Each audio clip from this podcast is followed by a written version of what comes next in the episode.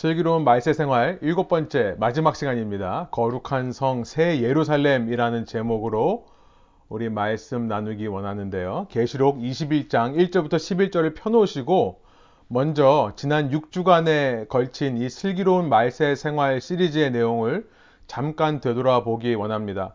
무엇보다 우리는 이 시대를 통해 말세라고 하는 것은 종말의 때를 말하는 것이 아니라 우리가 살고 있는 이 기간이 말세라는 것을 계속해서 말씀을 통해 살펴보기 원한다. 이것을 기억하기 원한다라고 말씀을 나누었습니다. 첫 번째 시간에 우리 구원의 소망 투구에 대해 말씀을 나누었죠. 우리는 자꾸만 이 땅이 우리 눈에 보이는 이 땅이 전부라고 착각하기가 쉽습니다. 그래서 말세를 살면서 우리는 정신을 차리고 깨어서 이 세상은 완, 온, 어, 영원한 것이 아니고 우리가 살고 있는 이 땅은 이 시대는 그냥 연장전 같은 것이다. 라는 것을 깨닫고 구원의 소망을 갖자. 예수님께 초점을 맞추자라는 말씀을 나눴었습니다. 어, 그리고 이 시대는 긍휼로 살아가야 되는, 살아내야 되는 시대라는 것을 나누었습니다. 마지막 때 세상은 사랑이 식어집니다.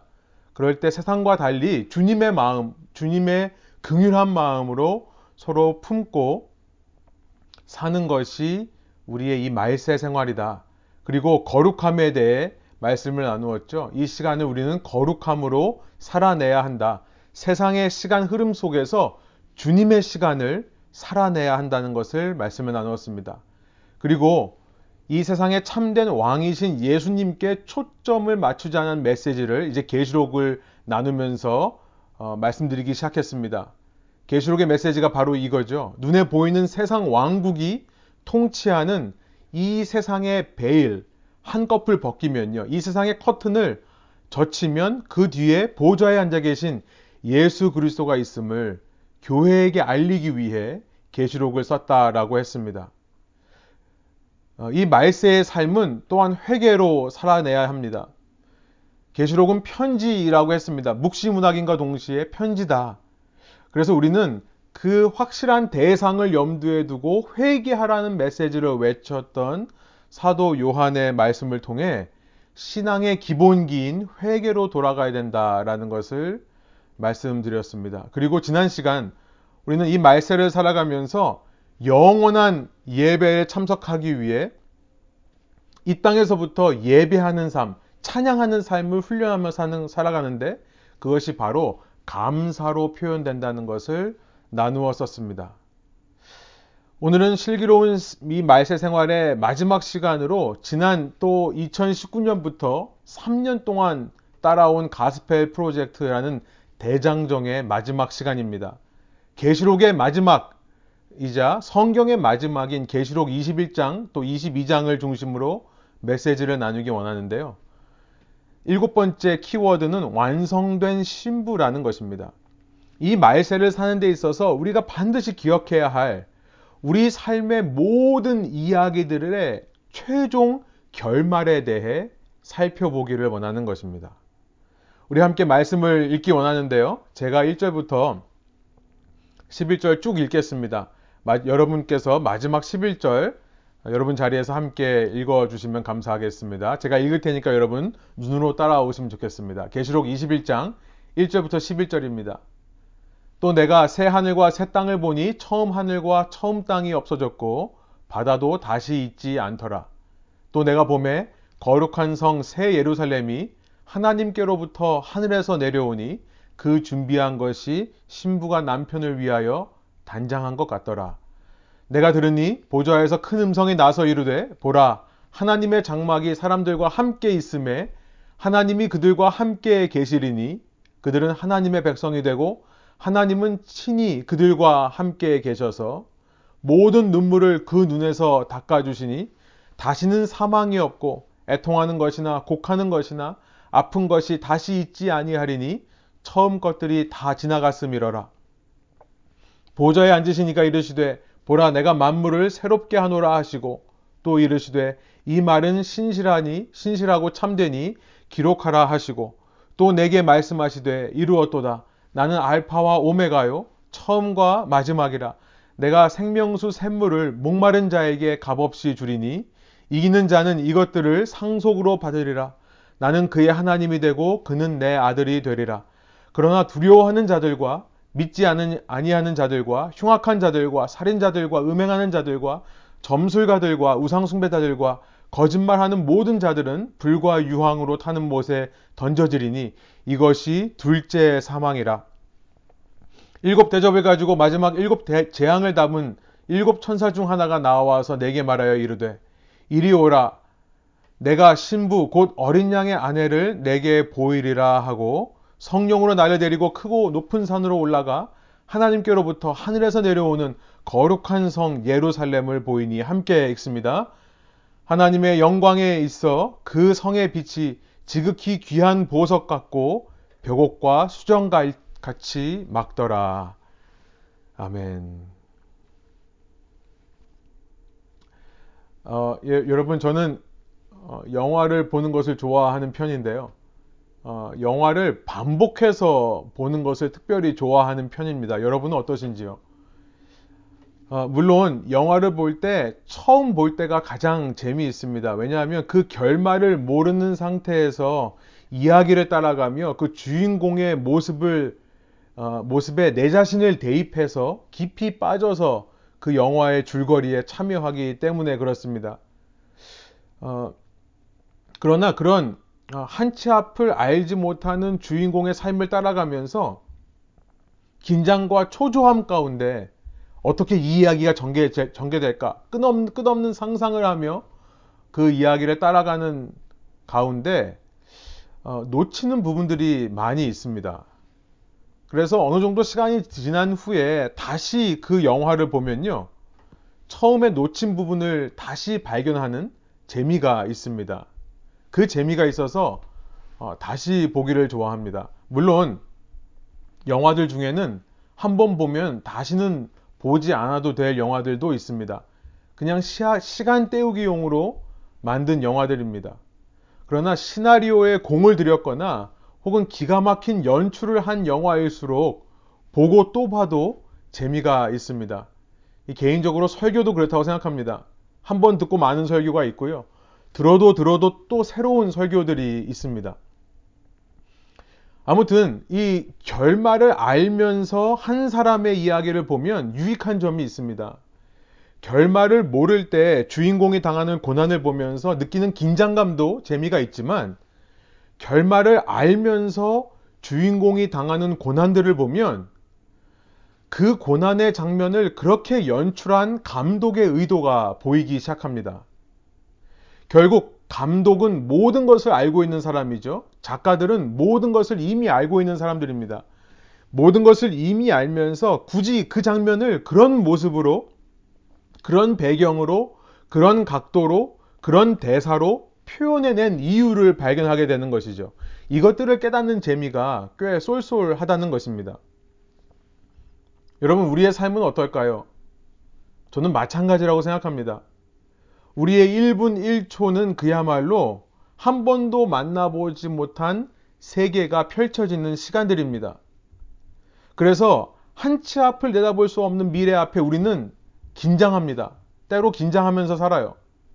때로 긴장해서 더 나아가서 근심 걱정하기도 하고요. 한 걸음 더 나아가서 우리는 두려움과 절망감 가운데 살기도 합니다.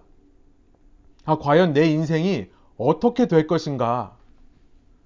그런데 과거 그렇게 살아왔던 순간들을 돌아볼 때가 있죠. 내가 살아왔던 과거의 순간들을 되돌아보면 그때 깨닫는 것들이 참 많이 있습니다. 아, 내가 그때 왜 그런 걱정을 했었을까부터 시작해서요. 아, 내가 이런 이런 결과를 만나기 위해 그런 과정들이 있었던 거구나. 더 나아가서, 아, 하나님은 나에게 이런 마음과 이런 계획으로 내 삶을 이끌어 오셨구나라는 것을 깨닫게 되는 것입니다. 사도 요한은 자신의 마지막 기록인 자신의 마지막으로 남긴 이 성경의 마지막 책을 집필하면서 이 책 속에서 반복해서 이 땅을 사는 성도들이 당하는 고난과 어려움이 있다는 것을 기록합니다. 이 땅에 있는 성도들이 고난과 어려움을 겪는 이유는 그들의 믿음 때문입니다. 어린 양 예수 그리스도께서 일곱 인이 박혀 있는 두루마리를 이제 그 일곱 인을 하나씩 떼면서 개봉을 하시는데요. 일곱 인을 하나씩 떼실 때마다 이 땅에 이해할 수 없는 재앙들이 쏟아지기 시작합니다. 그리고 그 속에서 성도들은 함께 고난을 받는 것입니다. 이 일곱 인의 재앙은 일곱 나팔의 재앙으로 이어집니다. 이 마지막 인을 뗄 때 또 마지막 이 인으로부터 일곱 개의 나팔 재앙이 또 시작돼요. 그리고 일곱 나팔의 마지막이 이 땅에 이루어질 때 그 마지막 일곱 나팔 재앙이 또 일곱 개의 대접 재앙으로 바뀝니다. 이 세 번 반복되는 거예요. 일곱 개의 재앙이 세 번 반복된다. 그 무슨 말이냐면 이 땅을 사는 한 완전히 이 땅이 끝날 때까지 계속해서 고난이 있다라는 것을 이 책이 이야기하는 것입니다. 무슨 의도로 어린 양 그리스도께서 이 땅에 이런 고난을 허락하시는가라는 의문이 생깁니다. 그렇게 이 땅에 재앙이 떨어지면서 그 와중에 하나님의 성이 짓밟힘을 받습니다. 또 의인들이 짐승에 의해 죽임을 당하기도 합니다. 11장 2절, 5절이에요. 그래서 이 땅에 있는 성도들의 외침 소리가 기록이 됩니다. 도대체 언제까지입니까? 라고 하는 외침이에요. 도대체 언제까지 이런 고난의 삶이 계속돼야 해야 됩니까? 주님. 이라고 외치는 장면들이 나오는 것입니다. 그러는 와중에 이 성도를 핍박하는 자들의 모습이 큰 붉은 용을 포함한 세 마리의 짐승으로 묘사됩니다. 12장 13장이에요. 그리고 그 짐승 위에 올라탄 큰 음녀, 큰 성 바벨론이라는 존재 17장에 보면 그렇게 묘사됩니다. 그야말로 만국을 집어삼킬 만한 거대한 세력들이 성도들을 협박하고 위협하는 내용들이 이 책에 계속해서 반복해 나오는 것입니다. 그러나 사도 요한은 그때마다 그런 짐승의 세력을 이기시는 예수 그리스도에 대해 반복하며 이 책에서 묘사해 옵니다. 놀랍게도 그렇게 모든 나라를 집어삼킬 것처럼 기승을 부리던 세력들이 그렇게 날카로운 이빨과 큰 힘으로 성도들을 위협하던 존재들이 한순간에 무너지고 사라져버리는 것도 기록하고 있는 것입니다. 그리고 그렇게 붉은 용에 의해 조종당하던 짐승과 그의 세력들이 완전히 소멸되는 장면들을 이 책에서 계속해 반복하며 보여주고 있다는 것입니다. 계시록 19장 19절부터 20절인데요. 또 나는 짐승과 세상의 왕들과 그 군대들이 흰 말을 타신 분과 그의 군대에 대항하여 싸우려고 모여 있는 것을 보았습니다. 그러나 짐승은 붙잡혔고 그, 또그 앞에서 기이한 일들을 행하던 그 거짓 예언자도 그와 함께 붙잡혔습니다. 그는 짐승의 표를 받은 자들과 그 짐승 우상에게 절하는 자들을 이러한 기이한 일로 미혹시킨 자입니다. 그 둘은 산채로 유황이 타오르는 불바다로 던져졌습니다. 사도 요한은 그렇게 이 땅에 짐승과 그의 거짓 선지자의 세력들이 판을 치지만 그들은 성도들을 집어삼킬 기세로 위협하기는 할 수 있지만 그러나 성도를 해할 수 있는 능력은 없다는 것을 반복해서 말씀하는 겁니다.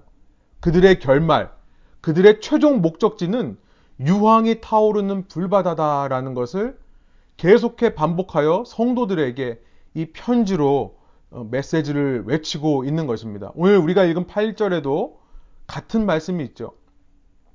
그러나 두려워하는 자들과 믿지 않은 자들과 흉악한 자들과 살인자들과 음행하는 자들과 점술가들과 우상, 우상숭배자들과 거짓말하는 모든 자들은 불과 유황으로 타는 못에 던져지리니 이것이 둘째 사망이라 라고 말씀하고 있습니다. 여러분, 이 땅에 있는 모든 생명은 반드시 한 번 죽습니다. 예외는 없습니다. 모든 살아있는 동식물을 포함해서 모든 생명은 한 번 죽게 되어 있습니다. 그러나 여러분 이 땅에 있는 모든 생명이 한 번만 죽는 것은 아닙니다. 무슨 말입니까? 두 번 죽는 존재들이 있다는 거예요. 두 번 죽는 존재들이 있다. 여러분 우리가 기억할 것은요. 이 땅에 있는 모든 생명은 사람들은 모두 부활을 경험한다는 사실이에요. 놀라셨습니까? 예수님의 말씀이세요. 요한복음 5장 28절 29절입니다. 세 번역이에요. 이 말에 놀라지 말라. 무덤 속에 있는 사람들이 다 그의 음성을 들을 때가 온다. 무슨 말입니까? 이 땅에서 한 번 죽었던 사람들은 누구나 다 한 번 죽는데 누구나 다 한 번 죽고 다시 부활한다라는 거예요. 그러나 중요한 것은 그 부활이 영생의 부활이냐 아니면 심판의 부활이냐 이것이 중요하다는 것을 말씀하신 적이 있습니다. 요한복음 5장 29절이에요. 선한 일을 한 사람들은 부활하여 생명을 얻고 the resurrection of life 생명의 부활로 나아오고 악한 일을 한 사람들은 부활하여 심판을 받는다. the resurrection of judgment 심판의 부활로 나아온다라고 예수님께서 말씀하셨습니다. 모든 사람은 죽고 그러나 모든 사람은 부활하는데 그 중에 심판을 받기 위해 부활한 사람들이 영원히 꺼지지 않는 불에 떨어지는 것, 이것이 바로 둘째 사망이라는 것입니다. 사도 요한은 계속해서 이 책 속에서 성도들을 위협하는 세력의 결말에 대해 외치고 있습니다. 그것은 둘째 사망이에요. 그 둘째 사망이라는 저들의 마지막 결말을 너희들은 기억하여라. 이 편지를 받아보는 자들에게 상기시키고 있습니다. 여러분, 그 결말을 알기에 비록 현재는 고난을 당할 수 있지만 결코 두려워하지 말라라는 메시지가 아니겠습니까? 결코 그 위협과 그 고난과 그 어려움 속에서 함몰되지 말아라. 계시록 속에는 수많은 전쟁의 이야기가 나옵니다. 대표적으로 16장에 보면 아마겟돈이라고 하는 무기또 산이라는 히브리 말입니다. 이 아마겟돈이라는 전쟁, 또 20장에 보면 곡과 마곡의 전투 등이 나오는데요.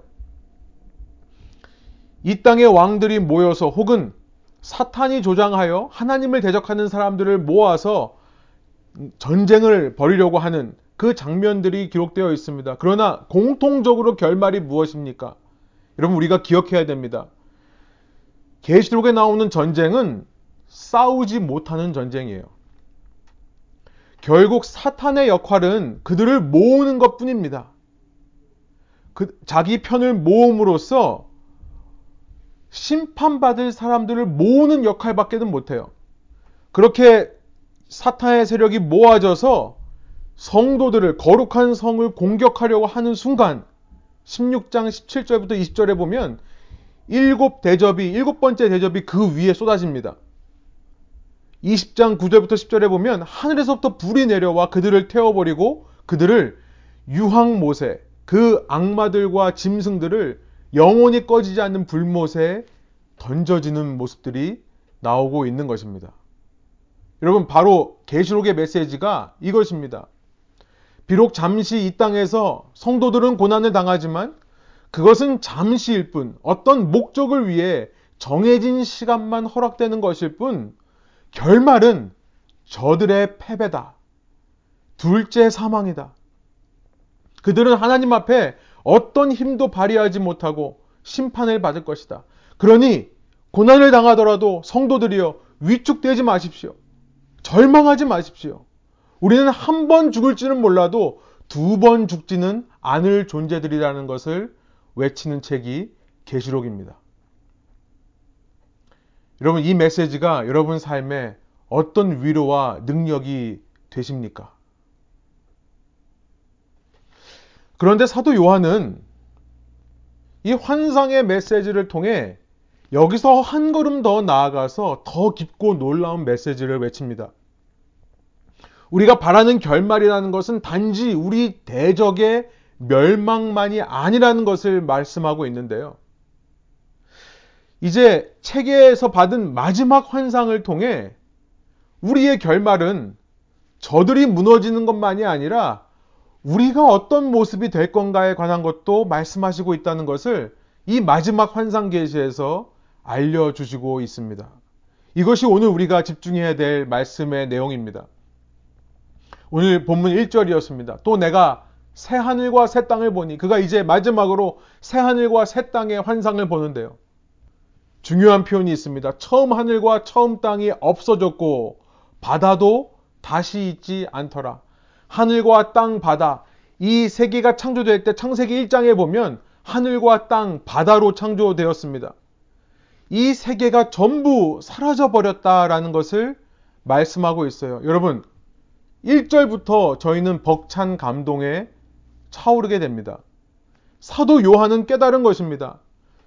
하나님이신 성령의 감동으로 그는 이 모든 세상이 존재하는 유일한 이유에 대해 깨달은 것입니다.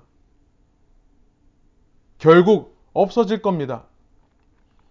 영화로 말하면요. 이 모든 세상은 단지 배경화면이라는 거예요.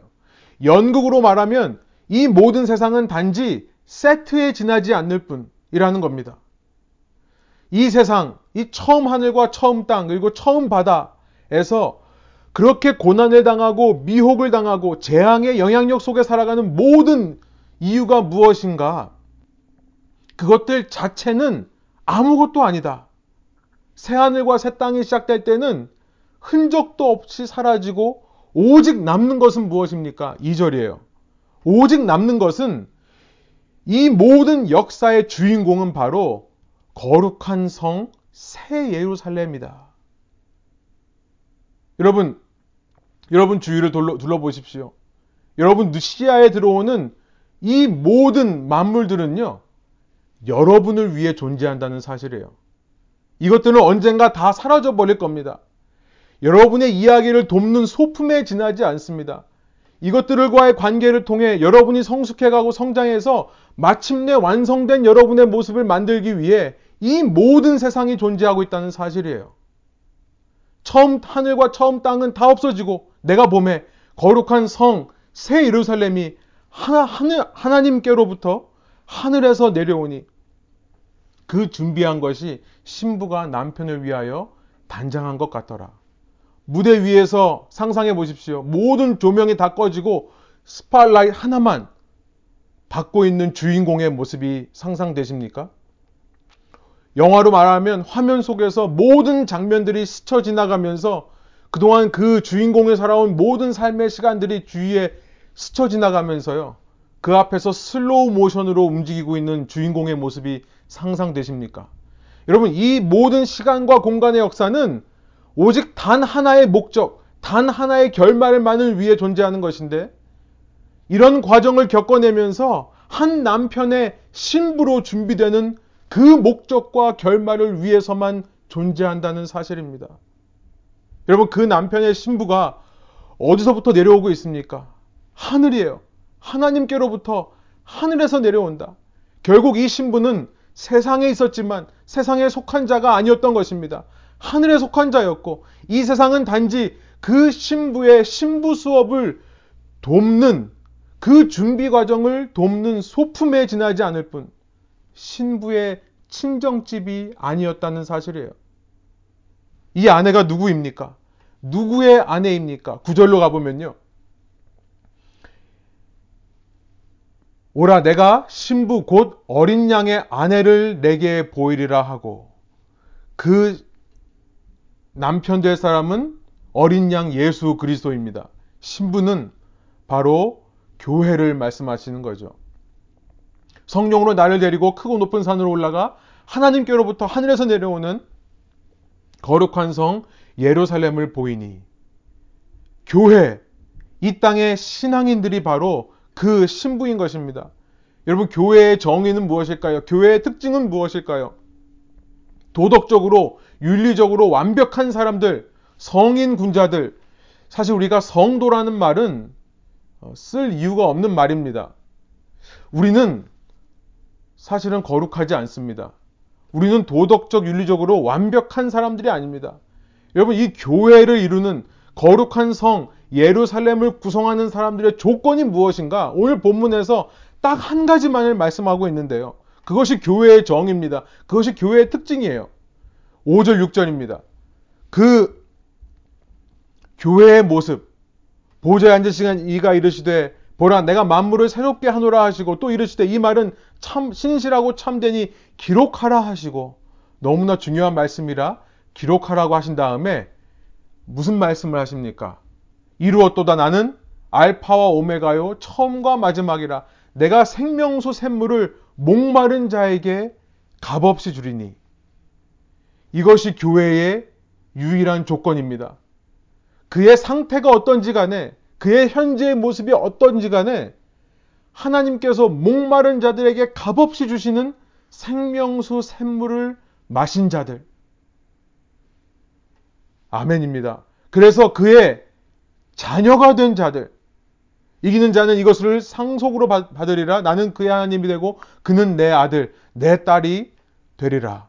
그렇게 무조건적인 사랑을 받은 자녀가 오늘 본문 11절로 돌아가 보면 그 거룩한 성 예루살렘이라는 것을 알게 되고요. 그렇게 무조건적인 사랑을 받은 자녀가 마치 빛이 지극히 귀한 보석 같고 벽옥과 수정같이 맑게 비추는 것입니다. 우리 속에서 어떤 선한 것들을 만들어낼 수 있기 때문에 우리가 도덕적으로 윤리적으로 결함이 없기 때문에 내가 내는 빛이, 아니라요. 하나님의 영광이 그 속에 있어서 그 하나님의 영광을 반사해내는 보석과 같은 존재가 바로 교회다라고 말씀하고 있는 것이죠. 이제 12절부터 27절까지 여러분 성경책을 보시면 그 거룩한 성 예루살렘의 모습이 자세히 묘사되고 있는데요. 그 성의 성벽이 먼저 보입니다. 이것은 정육면체 모양으로 되어 있어요. 큐브 모양으로 되어 있습니다. 성벽 건문들이 12개가 있고 그 문 아래에 기초석들이 12개가 있습니다. 그 문 12개는 이스라엘 12지파고요. 그 기초석 12개는 예수님의 사도 12를 상징합니다. 곧 신약 시대와 구약 시대의 모든 하나님 백성을 상징하는 것이 이 성벽의 모습입니다. 그 성벽 건문과 기초석은 각종 보석으로 꾸며져 있습니다. 그런데 여러분 22절로 가보십시오. 계시록 21장 22절. 그 성벽을 지나 안으로 들어가니 그 안에 텅 비어 있습니다. 성전이 보이질 않는 겁니다. 그리고 그 속에 무엇만 있다고 말씀하고 있습니까? 22절이에요. 나는 그 안에서 성전을 볼 수 없었습니다. 그것은 전능하신 주 하나님과 어린 양이 그 도성의 성전이시기 때문입니다. 겉은 그렇게 화려한 보석으로 꾸며져 있지만 그 안은 텅텅 비어 있는 것처럼 보이는데 사실 빈 것이 아니죠. 전능하신 주 하나님과 어린 양 삼위일체 하나님이 그 안에 가득 거하고 계십니다. 그래서 그 도성에는 해나 달이 비출 필요가 없습니다. 그것은 하나님의 영광이 그 도성을 밝혀주며 어린 양이 그 도성의 등불이시기 때문입니다. 결국 천국에 가보니 온통 귀한 보석과 금이 가득했다라고 하시는 분들이 있는데요. 제발 성경을 좀 제대로 읽기를 원합니다. 천국은 금은 보화에 관한 것이 아닙니다. 전능하신 주 하나님과 어린 양에 관한 것이에요. 그 삼위일체 하나님만이 그 안에 계시고 그의 영광이 온 성을 밝혀 주십니다. 결국 그 성벽, 신약 시대와 구약 시대의 모든 하나님의 백성들을 보석과 금으로 표현한 이유가 그것이죠. 왜냐하면 보석과 금이 당시의 모든 광물 중에서 가장 빛을 찬란하게 반사할 수 있는 재료이기 때문에 그렇습니다. 빛을 반사하는 용도가 아니고서는 아무런 가치가 없는 돌들입니다. 사도 요한은 지금 이 세상의 마지막, 이 말세가 끝날 때에 지극히 아름답고 영광스러운 교회의 모습을 그리고 있는 것이고요. 이것이 이 모든 세상의 결말이라는 것을 기억하라는 메시지를 우리에게 전하고 있습니다. 여러분, 이것이 저와 여러분의 마지막입니다.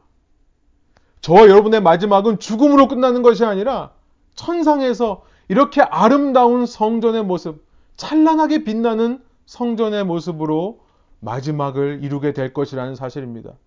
여러분, 제가 오늘 말씀을 통해 던지고 싶은 메시지는 이겁니다. 이것이 우리의 마지막임을 안다면 지금 우리 삶을 바라보는 나의 시각과 나의 자세가 어떻게 바뀌어야 할까요? 요즘은 참 정신적으로 살기 힘든 시대라고 합니다. 현대인들이 그 역사상 어떤 사람들보다 더 많은 스트레스를 받고 더 정신적인 문제에 힘들어 한다라는 보고들이 있죠. 이 세상은 끊임없이 남과 나를 비교하여 우리의 자존감을 떨어뜨리고 있는 세상인 것입니다. 그런데 이런 세상 속에서 이렇게 남의 물건을 보며 남의 삶을 보며 끊임없이 내 자신을 비하하기 너무나 쉬운 세상 속에서 신자들이 기억해야 할 것이 이것입니다. 우리가 참 신자가 맞다면 그런 세상의 유혹과 핍박이 우리에게 다가올 때마다 끊임없이 우리 속에서 깨우쳐야 되는 것, 다시 상기시키고 떠올려야 되는 것은 천상에서 완성된 나의 모습이라는 거예요. 비록 이 땅에서 내가 지금 내 눈으로 내 자신을 볼 때는 부족함이 많이 보이고 연약함밖에 안 보이고 실패와 실수의 연속의 삶을 살고 있다고 느낄 수 있지만 여러분 이것을 기억하십시오. 하나님의 눈에는 지금 내 모습과 함께 천상에서 완성된 나의 모습이 함께 보이신다는 사실. 하나님의 시각에는 지금 이렇게 넘어지고 연약하고 나약한 나의 모습과 함께 이미 완성되어 있는 천상에서의 나의 모습이 함께 공존하신다는 사실. 여러분, 그래서요. 그래서 하나님은 우리를 정죄하시지 않으시는 겁니다. 하나님이 우리의 완성된 모습을 보지 못하신다면 하나님이 더 조급해서 우리 부모들처럼요. 우리 자식들에게 얼마나 우리가 상처를 줍니까?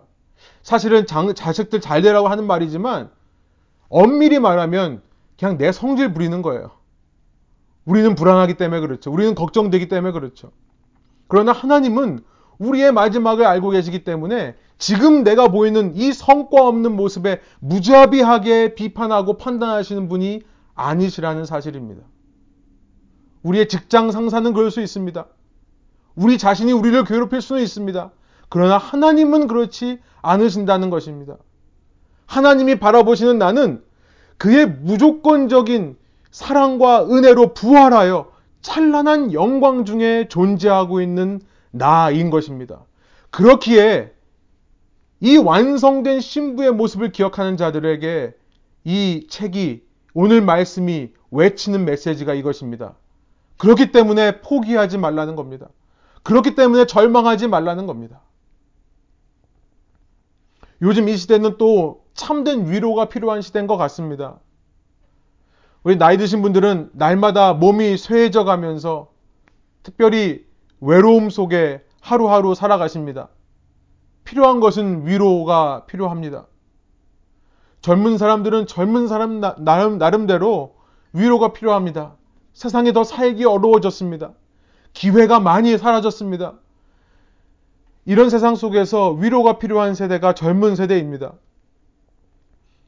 이 세대를 살면서 여러분 누군가에게서 따뜻한 말 한마디 듣기가 왜 이렇게 어려운지 모르겠습니다. 여러분 그런데 우리의 결말을 아십니까? 3절과 4절이에요. 내가 들으니 보좌에서 큰 음성이 나서 이르되 보라 하나님의 장막이 사람들과 함께 있음에 하나님이 그들과 함께 계시리니 그들은 하나님의 백성이 되고 하나님은 친히 그들과 함께 계셔서 그 완성된 거룩한 세성 예루살렘에 하나님의 임재가 충만히 거하는 모습 속에 어떤 일이 벌어지는가? 모든 눈물을 그 눈에서 닦아주시니 다시는 사망이 없고 애통하는 것이나 곡하는 것이나 아픈 것이 다시 있지 아니하리니 처음 것들이 다 지나갔음이러라. 앞서 우리는 왜 예수 그리스도께서 인을 떼시면서 이 땅에 재앙들을 허락하시는가? 왜 이 땅에 고통을 허락하시는가에 대한 질문을 품었습니다. 우리가 그 이유를 지금은 다 알 수 없지만, 그러나 오늘 이 말씀을 통해 분명한 목적 하나는 발견할 수 있겠습니다. 하나님께서 이 땅에 고통을 허락하시는 이유는 그 처음 것들이 다 지나가면 신부가 완성되기 때문이라는 것입니다. 영원한 결혼에 합당한 준비가 되는 것이 이 땅의 삶을 통해 이루어진다는 것을 분명하게 말씀하시는 겁니다. 그래서 마지막 일곱 번째 슬기로운 말세 생활의 메시지가 바로 이것입니다. 현재 고난이 있더라도 어려움이 있더라도 현재 내 삶의 부족함과 외로움과 여러 가지 장애물들이 있다 하더라도 그렇게 신부로 완성된 나의 모습이 함께 주님 앞에 있음을 기억하자라는 것입니다. 계시록 22장 시간 없어서 그냥 넘어가겠습니다만 계시록 22장에도 같은 내용이 이어집니다. 그렇게 완전해진 거룩한 성 예루살렘을 통해 세상의 여러 가지 생명을 살리는 힘들이 능력들이 흘러나오는 모습을 기억하고 있는데요.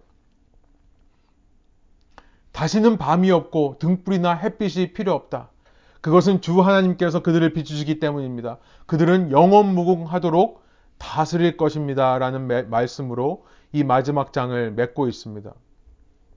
지금 내 삶은요, 내가 겪는 어떤 고통이나 감격이나 슬픔이나 기쁨이나 이 모든 것은 오직 나를 영광스러운 그리스도의 신부로 만드는 과정일 뿐, 이미 나는 천상에서 하나님의 임재에 합당한 신부로 완성되어 있다는 사실. 여러분, 이것이 우리의 결말입니다. 이것이 성경 모든 66권 메시지의 결말인 것입니다. 마지막으로 한 사람에 대한 소개를 하고 어, 마치기를 원하는데요. 이 주후 400년대에 어, 이 교회의 거장이었던 성 어거스틴이라는 사람입니다. 고백록으로 유명한 그는요, 자신의 생애 마지막 책으로 쓴 것이 하나님의 도성, The City of God이라는 역작이었습니다. 주 410년에 어떤 일이 있었는가?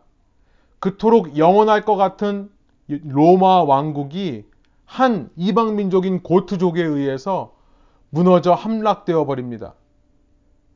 영원할 것 같은 로마 왕국이 처참하게 짓밟히는 사건이 410년 일어납니다. 이때 많은 사람들이 충격을 받았습니다. 그러면서 많은 사람들이 어떤 이야기를 했냐면 이 로마가 자신들이 섬기던 그 이방신들을 버리고 기독교를 국교로 택했기 때문에 로마 왕국이 무너졌다라는 비판을 하기 시작했습니다. 아니, 참 신을 섬기는 나라로 돌아섰다면 왜 그 신이 이 나라를 보호해 주지 않는가? 그래서 실제 그때 많은 사람들이 교회를 떠났다고 해요. 그때 어거스틴은 자신의 마지막 책인 이 하나님의 도성이라는 책을 통해 이 땅의 도성이 아니라 하나님의 도성, 거, 거룩한 성 예루살렘을 세우는 것이 기독교의 참 믿음이라는 것을 외쳤습니다. 기독교는 이 땅에 성을 쌓는 종교가 아니라 오직 하늘에 영원한 하나님의 도성을 쌓는 종교다. 그가 이렇게 말했습니다. 두 가지 사랑이 두 도시를 건설했다. 심지어 하나님까지도 멸시하는 자기 사랑이 지상 도성을 만들었고 반대로 자기를 멸시하면서 하나님을 사랑하는 사랑이 천상 도성을 만들었다. 따라서 지상 도성은 자체를 자랑하고 천상 도성은 주를 자랑한다. 지상 도성은 사람들에게서 영광 받기를 원하고 천상 도성은 우리의 양심을 보시는 하나님의 영광을 최대의 영광으로 여긴다. 지상 도성은 그 권력자들이 나타내듯이 자체의 권력을 사랑하며 천상 도성은 하나님께 주를 사랑하나이다 라고 한다.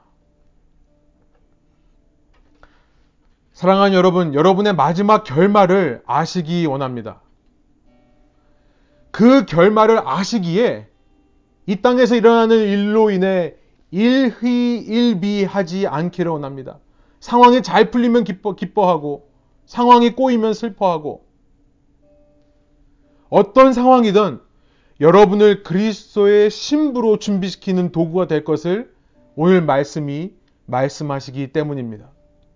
성경의 결론은 우리 모든 신앙의 결론은 하나님 앞에 여러분이 두 가지의 모습으로 존재한다는 사실입니다. 현재 이 땅의 도성을 살아가는 나와 천상을, 천상의 도성을 살아가는 나. 이 땅의 도시만을 사랑하는 사람은 결코 이 땅을 초월해 살 수 없을 것입니다. 그러나 이 도시 한가운데서 주를 사랑하나이다 라고 고백하는 사람은 이 땅의 삶을 통해 천상의 도시, 거룩한 성 예루살렘, 그 천상의 영광스러운 나를 만들어가는 삶을 살게 될 것입니다. 이것이 대강절 첫 주, 오늘 저와 여러분에게 주시는 주님의 메시지입니다. 함께 기도하시겠습니다. 하나님, 이 시간 우리가 계시록의 마지막 성경의 마지막 메시지를 통해 우리를 위협하는 모든 자들의 결말에 대해 확실하게 배웠습니다. 그러나 하나님께서 관심 있게 보시는 것은 우리를 대적하는 세력들이 어떤 종말을 맞이하는가에 있다기보다 지금 이 땅에서 하나님을 사랑하는 자들이 어떤 결말로 끝나는 것인가를 우리에게 말씀하시는지 원하시는 줄로 믿습니다. 이것이 기독교의 핵심이고 기독교의 메시지입니다. 주님, 오늘 우리는 부족하고 나약하고 넘어지기 쉽고 유혹에 미혹되기 쉬운 존재들이지만 그러나 하나님은 우리를 바라보실 때 이 모습과 함께 완성된 우리의 결말을 함께 보시기 때문에 주님, 주님께서는 우리의 어떤 모습도 용납하시고 받아주실 수 있다는 것을 믿습니다. 주님, 소원하는 것은 우리가 우리의 연약함과 나약함, 이 세상의 악함에 주눅들지 않고 절망하고 포기하지 않고 계속해서 선한 일에 힘쓰며 선한 싸움을 싸워가기로 결단하는 자들 되게 하여 주옵소서. 이 세상이 자신을 사랑하라고 외칠 때 우리는 쉽게 넘어질 수 있지만 그럼에도 불구하고 마지막에는 주님을 사랑한다 회개하며 돌아오는 자들 되게 하여 주옵소서. 그래서 이 땅에서 우리의 삶이 천상에서 완성될 우리의 모습을 하루하루 만들어가고 그 하루, 그 모습에 하루하루 가까워지는 삶 되게 하여 주옵소서. 이것이 우리의 유일한 소망이고 삶의 목적과 결말이라는 것을 이 마지막 때에 깨닫고 주님께 돌아오는 저희들 되기 원하오니 성령 하나님 세상의 모든 조롱과 비판 속에서 세상의 모든 유혹과 시련 가운데서 우리를 지켜주시고 다만 악에 쓰러지지 않도록 우리를 보호하여 주옵소서. 그렇게 하실 주님께 감사와 찬양 올려드리며 예수 그리스도의 이름으로 기도합니다. 아멘.